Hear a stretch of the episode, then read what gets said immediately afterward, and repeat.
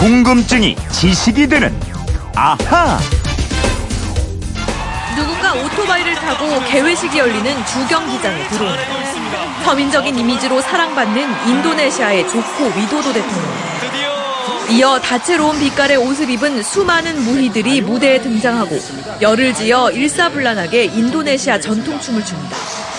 45개국의 1만여 명의 선수들을 위한 환영의 춤. 네, 지난 토요일에 인도네시아 자카르타 주경기장에서 아시안게임이 화려하게 개막했죠. 휴대폰 뒷번호 1677번 쓰시는 청취자께서 이런 질문 주셨습니다. 인도네시아에서 아시안게임이 열리는데요. 이름은 많이 들어봤지만 그 나라 사람들은 어떻게 사는지 잘 모릅니다. 인도네시아 사람들의 생활상이 궁금하네요 하셨는데요.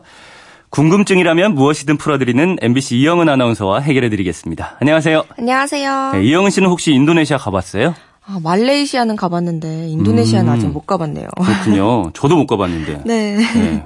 아시안게임 보니까 가고 싶다는 생각도 들더라고요. 네, 저도 그렇더라고요. 근데 인도네시아는 혹시 지금 몇 시쯤 됐는지 아세요? 우리랑 2시간 차이 나니까 4시 반 조금 넘었겠네요? 잘하시네요. 네. 근데 이 나라는 시간이 항상 고정돼 있어요. 4시로. 인도네시아. 오늘은 시작부터 아재 개그를. 근데 이거 인도네시아가 4시가 아니라 인도가 4시인 거 아니에요? 인도가 4시야? 이것도 아재 개그입니다. 이것도 이제 넘어가야 될 것 같아요.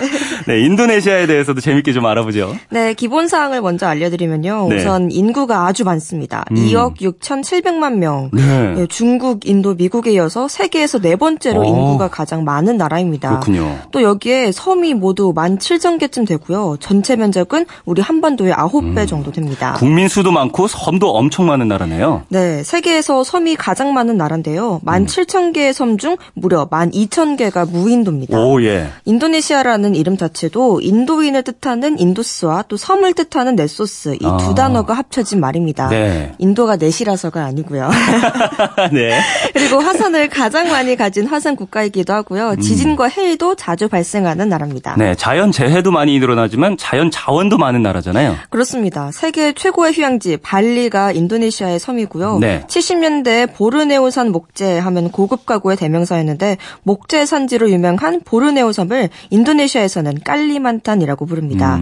이 섬은 세계에서 세 번째로 큰 섬이에요. 원시림과 석탄 같은 자연 자원이 많아서 우리나라 기업들도 이 섬에 들어가서 자원 개발을 하고 있습니다. 보르네오를 현지에서는 깔리만탄이라고 하는군요.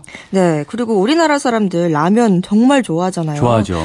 인도네시아 사람들도 우리 못지않게 라면 많이 먹는다는 거 아세요? 그렇습니까? 네, 현재 라면 소비량은 중국이 가장 많습니다. 1년에 400억 개 이상 먹는데 2위가 인도네시아입니다. 약 140억 개를 먹습니다. 라면도 그렇게 좋아하나요? 우리는 얼마나 먹죠? 우리나라는 한 34억 개 정도 먹으니까요. 우리의 4배 정도 됩니다. 그러네요. 근데 인구는 우리의 5배 정도 되거든요. 우리와 비슷하게 먹는다 이렇게 보시면 되겠고요. 네.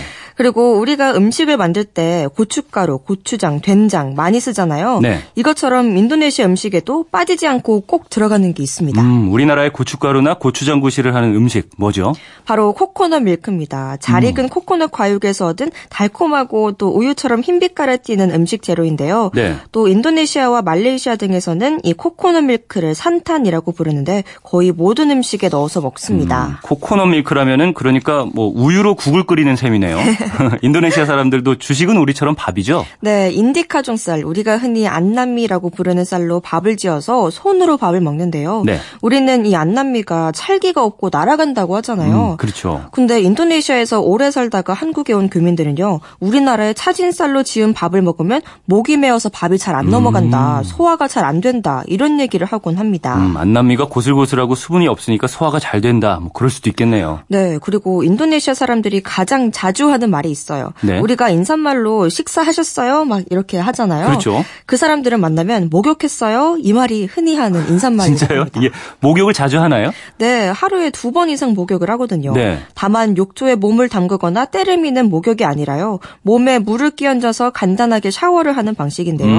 아침에 목욕을 안 했다고 하면 이상하게 좀 불결하게 생각하는 경향도 있다고 합니다. 더운 나라니까 샤워를 자주 하는군요. 네. 그리고 화장실 문화도 우리와는 좀 다릅니다. 인도네시아 화장실에는 작은 샤워기처럼 생긴 호스가 있거나 아니면 물이 담겨있는 통이 있고요. 네. 대신에 휴지가 없습니다. 휴지가 없고 물이 있다면은? 네, 방금 생각하신 그거 맞습니다. 네. 용변을 본 다음에요. 휴지가 아닌 물로 뒤처리를 하는 거예요. 예. 인도네시아 사람들은 휴지를 사용하는 것을 이해하지 못한다고 합니다. 네. 그리고 또 인도네시아 사람들이 아주 자랑스러워하는 것이 있어요. 그게 바로 바틱입니다. 바틱이요? 그게 뭐죠?